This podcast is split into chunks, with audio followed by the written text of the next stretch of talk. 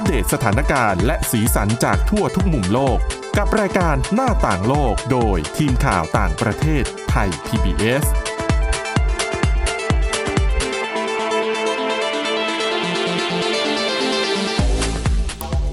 วัสดีค่ะ คุณผู้ฟังต้อนรับเข้าสู่รายการหน้าต่างโลกค่ะ วันนี้นะคะพบกับคุณชลันทรโยธาสมุทรและดิฉันสวรักษ์จากวิวัฒนาคุณค่ะ ก็วันนี้เนี่ยคุณชลันทรมีเรื่องราวที่น่าสนใจเกี่ยวกับประเทศในอาเซียนค่ะถือว่าเป็นการเปลี่ยนแปลงครั้งสำคัญเหมือนกันนะคะค่ะเพราะว่าอะดิฉันในฐานะคนนอกอาจจะไม่ได้ค่อยได้ติดตามข่าวสารในเวียดนามค่ะจู่ๆก็ทราบข่าว ว่าประธานาธิบดีของเขาลาออกค่ะก็ซึ่งจริง ๆ มันเป็นเหตุการณ์ที่ไม่เกิดขึ้นบ่อยนัก เพราะว่าเวียดนามนี้ปกครองด้วยระบอบ คอมมิวนิสต์อยู่นะคะค่ะดังนั้นทุกสิ่งทุกอย่างเนี่ยคือพรรคคอมมิวนิสต์ก็จะเป็นหลัก เราจะไม่ค่อยได้เห็นการจู่ๆการลาออกอย่างเงี้ยมันไม่ใช่เรื่องปกติ เรียกได้ว่าเป็นเหตุการณ์ที่สืบเนื่องต่อเนื่องอืมมา เพราะว่าถ้าหลาย ๆ คนได้ติดตามสถานการณ์ที่เวียดนามนะคะค่ะมีโครงการปรับปรามคอร์รัปชันขนาดใหญ่เลยที่เกิดขึ้นมาตั้งแต่ช่วงปลายปลายปีที่แล้วแล้วก็ลามมาจนถึง ต้นปีนี้ก็คือปี 2023 นะคะ ก่อนหน้าที่ประธานาธิบดีเหวียนซวนฟุกจะประกาศลาออกครึ่งเขาเพิ่งดำรงตำแหน่งได้ประมาณไม่ถึง2ปีค่ะก่อนหน้านี้เขาเป็นนายกรัฐมนตรี แล้วก็อยู่ในช่วงการจัดการสถานการณ์โควิด -19 นะคะ ทีนี้ก่อนที่ประธานาธิบดีเหงียนสุเหวียนซวนฟุกจะประกาศลาออกไปเมื่อช่วงวันอังคารที่ผ่านมาเนี่ย นี่เป็นกรณีล่าสุดแต่ว่าช่วงต้นต้นเดือน มกราคมนะคะ ก็ได้เห็นเจ้าหน้าที่ระดับสูงของเวียดนามหลาย ๆ คนถูกให้ออกอืมจากตำแหน่งไม่ว่าจะเป็นตำแหน่งสมาชิกพรรคคอมมิวนิสต์หรือว่าออกจากตำแหน่ง ก็มีตั้งแต่ระดับรองนายกรัฐมนตรีนะคะ ฟาร์มบิงมิง ซึ่งเป็นอดีตรัฐมนตรีว่าการกระทรวงการต่างประเทศด้วย และอีกคนหนึ่งก็คือหูดักดาม เป็นอดีตรองนายกรัฐมนตรีเหมือนกันสองคนนี้ออกจากตำแหน่งไปเมื่อ 5 มกราคมที่ผ่านมาหลาย ๆ คนก็มองว่าเนี่ยเป็นตำแหน่งสูงและที่อืมได้รับผลกระทบจากการที่เวียดนามเนี่ยเดินหน้าโครงการปราบปรามคอร์รัปชันนะคะ อาจจะถามว่าเกี่ยวข้องยังไงแล้วก็ทำไมถึงเห็นการลาออก เพราะว่าการลาออกของเจ้าหน้าที่กระทรวงการต่างประเทศระดับสูงเนี่ยมีตั้งแต่ระดับปฏิบัติการอืมไปจนถึงระดับรัฐมนตรี แล้วก็ล่าสุดกระทบ ถึงระดับประธานาธิบดีก็คืออดีตประธานาธิบดีเหงียนซวนฟุกนะคะ กรณีดังกล่าวเนี่ย ตัวเหงียนซวนฟุกเอง คาดว่าคือทางพรรคคอมมิวนิสต์เนี่ยไม่ได้ค่ะออกมาบอกรายละเอียดอืมถึงการยื่นใบลาออกของเหตุผซวลนฟุกที่แท้จริงคืออะไร แต่ว่าคาดว่าน่าจะเกี่ยวข้องว่าเพราะช่วงที่สถานการณ์โควิด -19 เนี่ย เวียดนามเกิดคดีคอร์รัปชันใหญ่นะคะ หลาย ๆ กรณีไม่ว่าจะเป็น การจัดเที่ยวบินไปรับพลเรือนในต่างประเทศเนี่ย แล้วก็มีการออกมาบอกว่า เจ้าหน้าที่รัฐเนี่ย เก็บข้าวหัวค่ะของประชาชนที่จะซื้อเที่ยวบินเนี่ยอืมในราคาเกินจริง แล้วก็เกี่ยวข้องกับการทุจริตคอร์รัปชันสำหรับการซื้อที่นั่ง เที่ยวบินที่จะพาคนกลับเวียดนามในช่วงโควิดค่ะรวมไปถึงข่าวในเรื่องของการคอร์รัปชันเครื่องมือตรวจโควิดต่างอืมๆนะคะ โดยเฉพาะกรณีเรื่องเที่ยวบินคอร์รัปชันต่างๆเนี่ยเกี่ยวข้องโดยตรงกับกระทรวงการต่างประเทศของเวียดนาม เพราะฉะนั้นเจ้าหน้าที่ระดับสูงไม่ว่าจะเป็นถึงเจ้าหน้าที่การทูต เอกอัครราชทูตนะคะ ของเวียดนามในมาเลเซียในอังโกลาในญี่ปุ่นเนี่ย ถูกให้ออกอืมค่ะจากตำแหน่งหมด เพราะว่า มีสองทางก็คือไม่เกี่ยวข้องโดยตรง คือเกี่ยวข้องกับคดีคอร์รัปชันรับเงินโดยตรงค่ะหรืออีกอย่างหนึ่งกรณีของเจ้าหน้าที่ระดับสูง ไม่ว่าจะเป็นอดีตรัฐมนตรีต่างประเทศ อดีตนายกรัฐมนตรีรวมไปถึงประธานาธิบดีเนี่ยส่วนฟุกเนี่ยน่าจะพอเกี่ยวข้องเพราะว่าอยู่ในตำแหน่งที่ควรจะต้องรับผิดชอบอืมอืมเอ่อเจ้าหน้าค่ะที่ที่เกี่ยวข้อง ก็เลยตามไปถึงแล้วก็ส่งผลให้เกิดการประกาศลาออก ค่อนข้างกระทันหันนะคะ โดยมีข้อมูลระบุว่าเฉพาะในปี 2022 เนี่ย มีเจ้าหน้าที่พรรคคอมมิวนิสต์ 539 คนค่ะถูกดำเนินคดีที่เกี่ยวข้องกับคดีคอร์รัปชัน ทีนี้ดิฉันก็มีโอกาสพูดคุยกับผู้เชี่ยวชาญ ด้านเวียดนามนะคะศาสตราจารย์คาร์ลเทเยอร์ เป็นผู้เชี่ยวชาญด้านเวียดนาม แต่ว่าเป็นเอ่อศาสตราจารย์อยู่ที่มหาวิทยาลัยนิวเซาท์เวลของออสเตรเลีย ก็สอบถามว่า เอ๊ะมันเกี่ยวข้องกับการแย่งชิงอำนาจ หรือว่าระบบอำนาจอะไรในพรรคคอมมิวนิสต์หรือเปล่าค่ะนะคะศาสตราจารย์คาร์ลเทเยอร์ก็บอกว่า โดยตัวเขาเองเนี่ยมองว่าไม่เกี่ยวแล้วก็น่าจะเป็นในเรื่องของการต้องการเดินหน้าปราบปรามคอร์รัปชันของเวียดนามโดยเฉพาะนะคะ เพราะว่าอย่างที่บอกว่าในแต่ละกระทรวงเนี่ยจะมีสมาชิกพรรคที่เข้าไปอยู่ในเรื่องของการดูแลคอร์รัปชันอยู่ แล้วถ้า เห็นคอร์รัปชันที่เกิดจากเอ่อลูกน้องในสังกัดตัวเองแล้วไม่ได้ดำเนินการอืมก็โดนเกี่ยวข้องอยู่ดีค่ะก็อาจจะโดนให้ออกจากตำแหน่งต่างๆ แต่ถ้าเข้าไปเกี่ยวโดยตรง ก็แน่นอนว่าจะเจอกับคดีอาญานะคะค่ะแล้วดิฉันก็ได้คุยว่า เอะแล้วจริง ๆ เนี่ยพรรคคอมมิวนิสต์เวียดนามต่างยังไงกับพรรคคอมมิวนิสต์จีน เพราะหลาย ๆ คนถ้ามองหน้าตาพรรคคอมมิวนิสต์ก็จะมองว่าอย่างจีนเนี่ยก็ดูแล้วว่าสีจิ้นผิงเป็น ผู้นำที่ค่ะเด็ดขาดสูงสุดเลยอืมในระบบพรรคคอมมิวนิสต์จีนเพราะว่าอยู่ในตำแหน่งในหลายตำแหน่งใหญ่ ๆ นะคะ แต่ว่าศาสตราจารย์คาร์ลเทเยอร์ก็บอกว่าที่เวียดนามเนี่ยค่อนข้างต่าง ก็ค่ะเขาจะใช้ระบบว่ามีสี่เสาสำคัญก็คือตำแหน่งประธานาธิบดีตำแหน่งนายกรัฐมนตรี แล้วก็ตำแหน่งหัวหน้าพรรคคอมมิวนิสต์แล้วก็ตำแหน่งประธานที่ประชุมพรรคของเวียดนามก็มีสี่ตำแหน่งหลัก ๆ ที่ทำหน้าที่เป็น เสาหลักสำคัญของระบบการบริหารจัดการที่เวียดนามนะคะ ก็มองว่าไม่น่าจะเกี่ยวข้อง แต่ว่าอาจจะต้องจับตาดูว่า หลังจากที่เจ้าหน้าที่ระดับสูงๆ ตั้งแต่รัฐมนตรีต่างประเทศ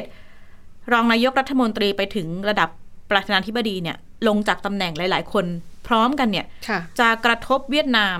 ยังไงในเรื่องอของความสัมพันธ์ระหว่างจีนหรือว่า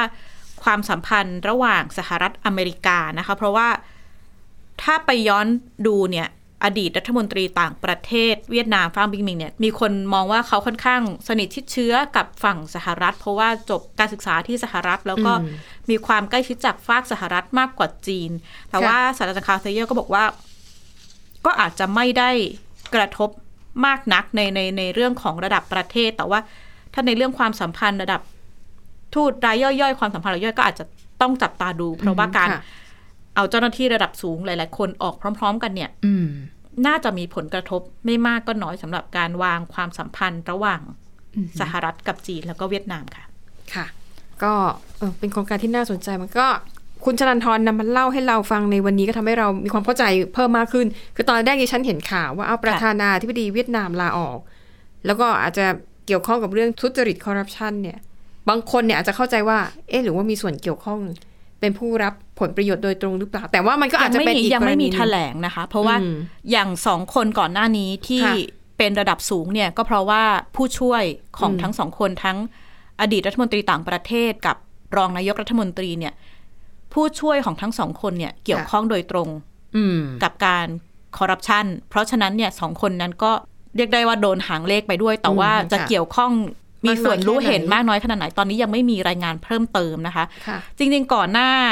ที่จะเกิดการลาออกของอดีตประธานาธิบดีเหวียนซวนฟุกเนี่ยดิฉันก็ได้ถามศาสตราจารย์คาร์ลเทเยอร์ดิฉันถามเขาก่อนสักสองสามวันที่จะมีข่าวลาออกว่า เอ้ยแล้วอย่างเงี้ยเหวียนซวนฟุกไม่โดนเหรอ เพราะว่าอืมก็ถือว่าเป็นผู้ดำรงตำแหน่งระดับนายกรัฐมนตรีในช่วงที่เกิดเหตุการณ์เขาก็ตอนนั้นตอบดิฉันว่า คุณชลันทรไม่โดนหรอก เพราะว่าถือว่าเป็นค่ะตำแหน่งใหญ่ถ้าเอาออกเนี่ย กระทบเสียหายเยอะค่ะ หลังจากนั้นไม่กี่วันเขาส่งเมสเซจมา คุณค่ะจรันทร s อรี่เลย มองสถานการณ์ผิดไปหน่อยค่ะตอนนี้ก็เรียกได้ว่าเป็นตำแหน่งสูงสุดนะคะอืมที่กระทบคงต้องรอดูต่อไปว่าการกวาดล้างคอร์รัปชันขนาดใหญ่ของเวียดนามครั้งนี้ จะกระทบถึงใครบ้างแล้วฉันก็อืมดิฉันก็ถามว่าเออแล้วอย่างเนี้ย เวียดนามจะส่งผลกระทบด้าน ความโปร่งใส น่าเชื่อถือขึ้นไหม เพราะว่าเท่าที่หลาย ๆ คนได้ติดตามการกวาดล้างคอร์รัปชันอย่างจริงจังของเวียดนามเนี่ยในช่วงสองสามปีที่ผ่านมาทำให้เวียดนาม มีระดับความโปร่งใสอืมเพิ่มมากขึ้นนะคะ เมื่อเทียบกับหลาย ๆ ประเทศในค่ะอาเซียน แต่ว่าก็ยังเกาะกลุ่มอยู่ในประเทศระดับกลางๆอยู่อืมแต่ว่าถ้าเกิดเวียดนามดำเนินการเรื่องนี้อย่างจริงจังเขาก็ค่ะมองว่าน่าจะเป็นอีกช่องทางหนึ่งที่จะเปิดการค้าการลงทุนกับชาติตะวันตกกับสหรัฐมากขึ้น เพราะว่า เมื่อมีความโปร่งใสจัดการปัญหาคอร์รัปชันมากขึ้น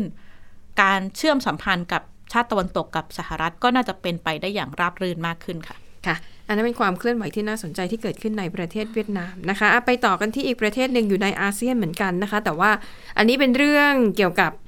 การดูหมิ่นนะคะค่ะการดูถูกกันในโลกออนไลน์นะคะ ถ้าพูดให้เข้าใจง่ายๆก็เดี๋ยวนี้ใช้คำว่าบูลลี่ค่ะนะคะ คือเรื่องราวเนี่ยมันเกิดขึ้นในช่วงสัปดาห์ที่ 2 ของเดือนมกราคม นะคะ ก็ค่ะคือมีผู้หญิงคนหนึ่งอายุ 17 ปีเธอชื่อว่าโซอี้นะคะ จริงๆเป็นคนฟิลิปปินส์ครอบครัวก็เป็นฟิลิปปินส์แต่ว่าคือย้ายมาอยู่มาตั้งปักหลักอยู่ในสิงคโปร์นะคะค่ะก็ดูเหมือนจะเป็นเด็กผู้หญิงธรรมดาทั่ว ๆ ไปนะคะ แล้วก็น้องคนเนี้ยคุณโซอี้เนี่ยเธอก็ชอบเล่น TikTok ก็เหมือนกับวัยรุ่นทั่วไปค่ะแล้วเธอก็จะโพสต์คลิปของตัวเธอเองนั่นแหละอะทำนู่นทำนี่บางทีไปซื้อของมา แล้วก็เอาจะมาเปิดกล่องอะไรค่ะอวดเนี่ยนะคะ แต่ทีนี้มีอยู่คลิปหนึ่งค่ะอ่าที่ทำให้เธอเนี่ยกลายเป็นที่รู้จักกันไปทั่วเลยนะคะ แล้วก็สื่อต่างชาติหลายสำนักก็หยิบค่ะเรื่องราวของเธอไปนำเสนอ คือคุณโซอี้เนี่ย เธอได้กระเป๋ามาใบหนึ่งนะคะ คุณพ่อซื้อให้ค่ะเธอก็จะโพสต์เป็นคลิปของเธอตั้งแต่ตอนไปซื้อกระเป๋าใบนี้ที่ร้าน ดิฉันพูดพูดชื่อยี่ห้อเลยละกันเพื่อค่ะ ให้คุณผู้ฟังเนี่ยเห็นภาพแล้วก็เข้าใจเหตุการณ์มากขึ้น เป็นกระเป๋ายี่ห้อชาวแอนคีดค่ะคือแบรนด์เนี้ยผู้ก่อตั้งอยู่ในสิงคโปร์นะคะ เป็นแบรนด์ค่ะของสิงคโปร์แล้วก็ขยายสาขาไปทั่วโลก ในเมืองไทยก็มียี่ห้อนี้ เออปรากฏว่า น้องโซอี้เนี่ยก็ถ่ายคลิปตัวเธอเองไปซื้อกระเป๋าที่ร้านยี่ห้อนี้ กลับมาที่ห้องแล้วก็มาอวดโชว์กระเป๋า แล้วก็มาสะพงสะพายค่ะแบบ ดูซิกระเป๋าใบใหม่ของฉัน แต่ สิ่งที่ทำให้เรื่องนี้เป็นประเด็นก็คือข้อความที่เธอโพสต์ในคลิปนะคะ เธอโพสต์คำว่ากระเป๋าหรูใบแรกของฉันค่ะนะคะ ปรากฏว่าอะแน่นอนก็ต้องมีคนทั้งอ่าดีใจด้วยนะกระเป๋าค่ะสวยจังอะว่าไปนะคะ แต่ว่ามีอยู่จำนวนหนึ่งค่ะ โพสต์ข้อความในทำนองที่ว่า ใครก็ได้ไปบอกน้องคนนี้หน่อยว่า ยี่ห้อนี้มันไม่ใช่กระเป๋าหรูนะ โหเท่านั้นแหละค่ะชาวเน็ตเท่าเน็ตเท่านั้นแหละค่ะ คือก็จะมีคนส่วนหนึ่งที่บอกใช่ใช่ยี่ห้อนี้ไม่ใช่แบรนด์หรูนะเป็นก็เป็นแบรนด์แบบ ธรรมดาราคาจับต้องได้นะคะ แต่อีกฝั่งหนึ่งก็จะมาบอกว่าคำว่าหรูหราในในความหมายของแต่ละคนน่ะไม่เหมือนกันนะ เธอจะมาบอกว่าเธอรู้สึกว่ายี่ห้อนี้ไม่หรูหรา แล้วใช้คำพูดค่ะในเชิง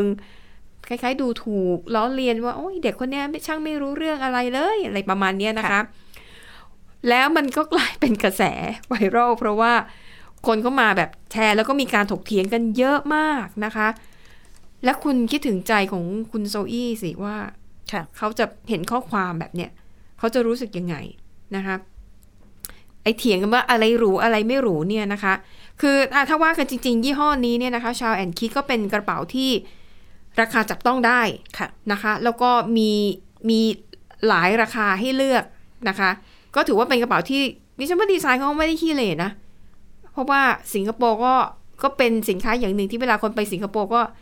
ชอบไปซื้อ เพราะว่ามันเป็นมันเป็นแบรนด์ของคนสิงคโปร์นะคะอะก็เถียงกันไปเถียงกันมา ก็หลาย ๆ สื่อเริ่มเริ่มหยิบจับขึ้นมาพูด แล้วในวันเดียวกันกับที่เธอโพสต์คลิปแรกลงไปนะคะเธอโพสต์คลิปตัวเองว่าเธอเนี่ยรู้สึกอย่างไรกับเสียงวิพากษ์วิจารณ์โดยเฉพาะอย่างยิ่งคนที่ คล้าย ๆ มา โพสต์ข้อความในทำนองดูถูกเธอนะค่ะเธอก็ออกมาพูดบรรยายความรู้สึกบางช่วงบางตอนเนี่ยมีน้ำตาออกมาด้วยเดี๋ยวเราไปฟังเสียงเธอบางส่วนกันค่ะค่ะ An $80 bag may not be a luxury. But for me and my family, it is a lot. And I am so grateful that my dad was able to get me one. น้องโซอี้ก็บอกว่า For that money. ฉันรู้นะว่าอะสำหรับหลายคนเนี่ยอาจจะมองว่ากระเป๋าที่ฉันได้เนี่ยมันไม่ใช่กระเป๋าหรูหราแต่ว่ามันเป็นกระเป๋าที่พ่อของเธอเนี่ยซื้อมาให้แล้วพ่อต้องทำงานหนักมาก ครอบครัวเราเนี่ยไม่ได้ร่ำรวยนะคะค่ะแล้วเธอก็กล่าวเสริมอีกว่าจริงๆกระเป๋ายี่ใบเนี้ยเธอผ่านหน้าร้านเนี่ยหลายครั้งมาก แล้วก็เหมือนกับบอกพ่อเนี่ยพ่อหนูอยากได้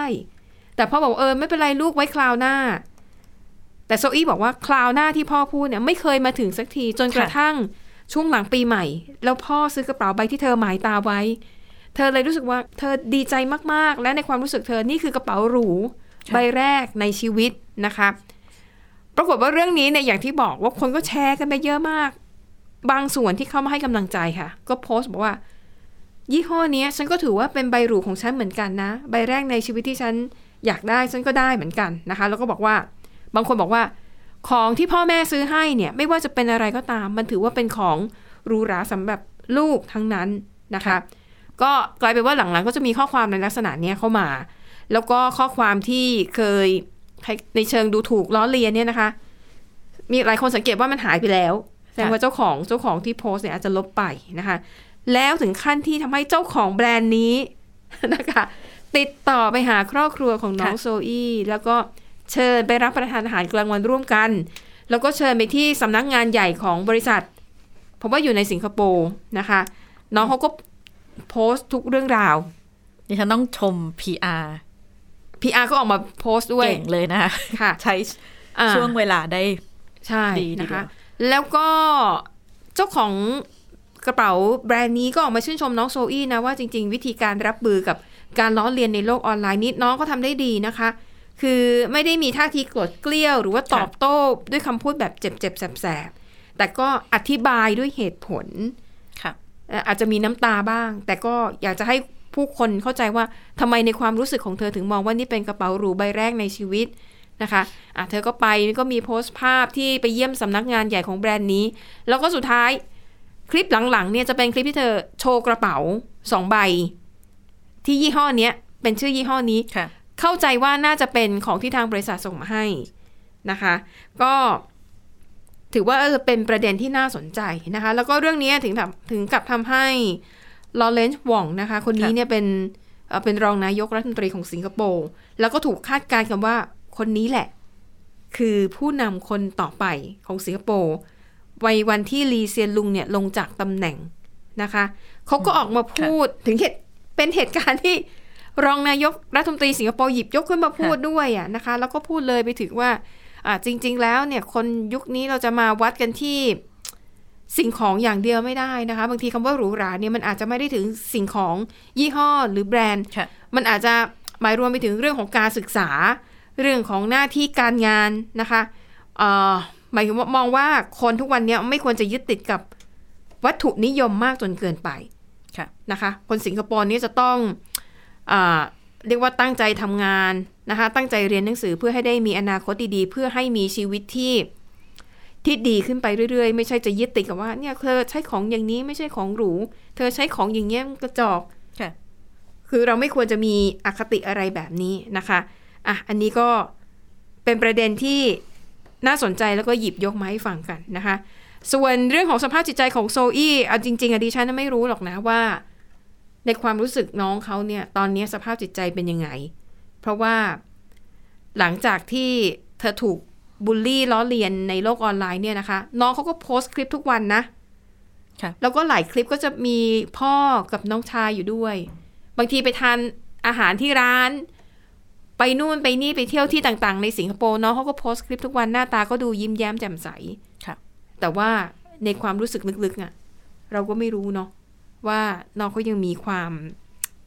เอ่อทุกข์ทรมานอะไรแบบนี้อยู่อีกหรือเปล่านะคะอะก็เอามาเล่าสู่กันฟังเห็นว่าน่าสนใจดีอะยังเหลือเวลาอีกนิดหน่อยนะคะดิฉันเตรียมเรื่องนี้เผื่อเอาไว้นะคะค่ะเป็นเรื่องราวเกี่ยวกับการตั้งปณิธานดิฉันสังเกตว่าปีนี้ไม่ค่อยมีในใน Facebook นะ ถ้าเป็นปีใหม่ทุกๆปี Resolution เออมี resolution อะไร resolution แบบเนี้ยเหมือนกับว่า นับตั้งแต่ปีใหม่นี้เป็นต้นไป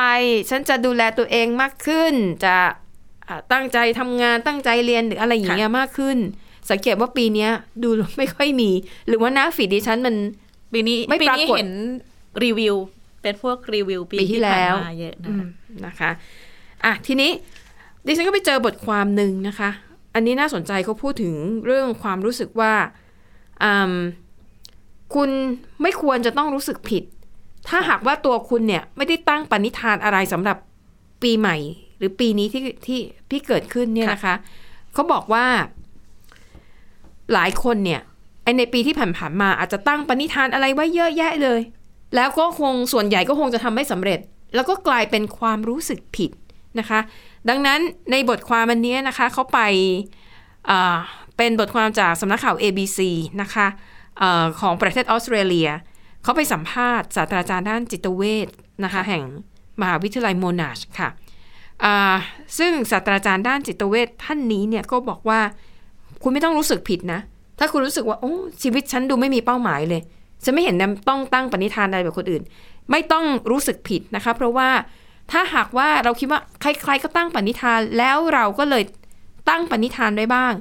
แต่ในเมื่อเราทำไม่สำเร็จเนี่ย มันจะทำให้เกิดความรู้สึกไม่สมหวังผิดหวัง และจะหมกมุ่นอยู่กับความรู้สึกในเชิงลบของตัวเอง สรุปแล้วเนี่ย มันก็ไม่ใช่ข้อดีนะคะ ดังนั้นเขาบอกว่า คุณไม่จำเป็นต้องยึดติดนะว่าพอเข้าสู่วันที่หนึ่งมกราคมคุณต้องตั้งปณิธานอะไรที่มันแบบเป็นเป้าหมายชีวิตไม่จำเป็นนะคะเขาบอกว่าถ้าหากคุณต้องการเลิกนิสัยแย่ค่ะๆหรือว่าเปลี่ยนชีวิตตัวเองให้เป็นไปในเส้นทางที่ดีขึ้นเนี่ย อันดับแรกที่คุณต้องทำคือคุณต้องวางแผน มีการวางแผนที่ดีค่ะวางแผนที่จะทำให้ปณิธานหรือว่าสิ่งที่คุณตั้งใจไว้เนี่ย มันเกิดขึ้นจริง ๆ คือไม่ใช่ตั้งลอยๆ แล้วมันอาจจะดูเกินความเป็นจริงไปค่ะเช่นอะดิฉันอาจจะบอกว่า คุณชลันทรภายในสามเดือนฉันจะลดน้ำหนักให้ได้สิบกิโล คือมาฟังดูดีใช่ไหมแต่ถามว่าในทางปฏิบัติ ยากมากค่ะ แล้วทีนี้พอผ่านไปสามเดือน ดิฉันทำไม่สำเร็จ แล้วคุณชลันทรอาจจะมาอ้าวไหนคุณสวรักษ์บอกจะลดไง ได้เท่าไหร่แล้วล่ะ อะไรอย่างเงี้ย ยิ่งเครียดเลยนะคะดิฉันก็ยิ่งเครียดเลย เสียหน้าด้วยเสียใจด้วยผิดหวังกับตัวเองด้วยนะคะ ดังนั้นเขาบอกว่า อย่าไปกำหนดเวลาว่าจะต้องเป็นวันนั้นวันนี้ เพียงแต่ให้ตัวเองรู้สึกว่ามีความตั้งใจที่จะเปลี่ยนแปลงจริงๆค่ะวางเป้าหมายที่มันมีความเป็นไปได้จริง อาจจะระยะสั้นหรือระยะยาวก็แล้วแต่ แล้วก็วางแผนว่าจะทำอย่างไร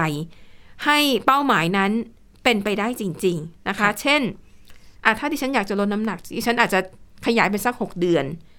แล้วก็ค่ะเป้าหมายอาจจะลดแค่ห้ากิโลก่อน แล้วก็อาจจะวางแผนว่าอะช่วงแรกทำยังไง งดแป้ง งดน้ำตาล ถ้าทำไม่ได้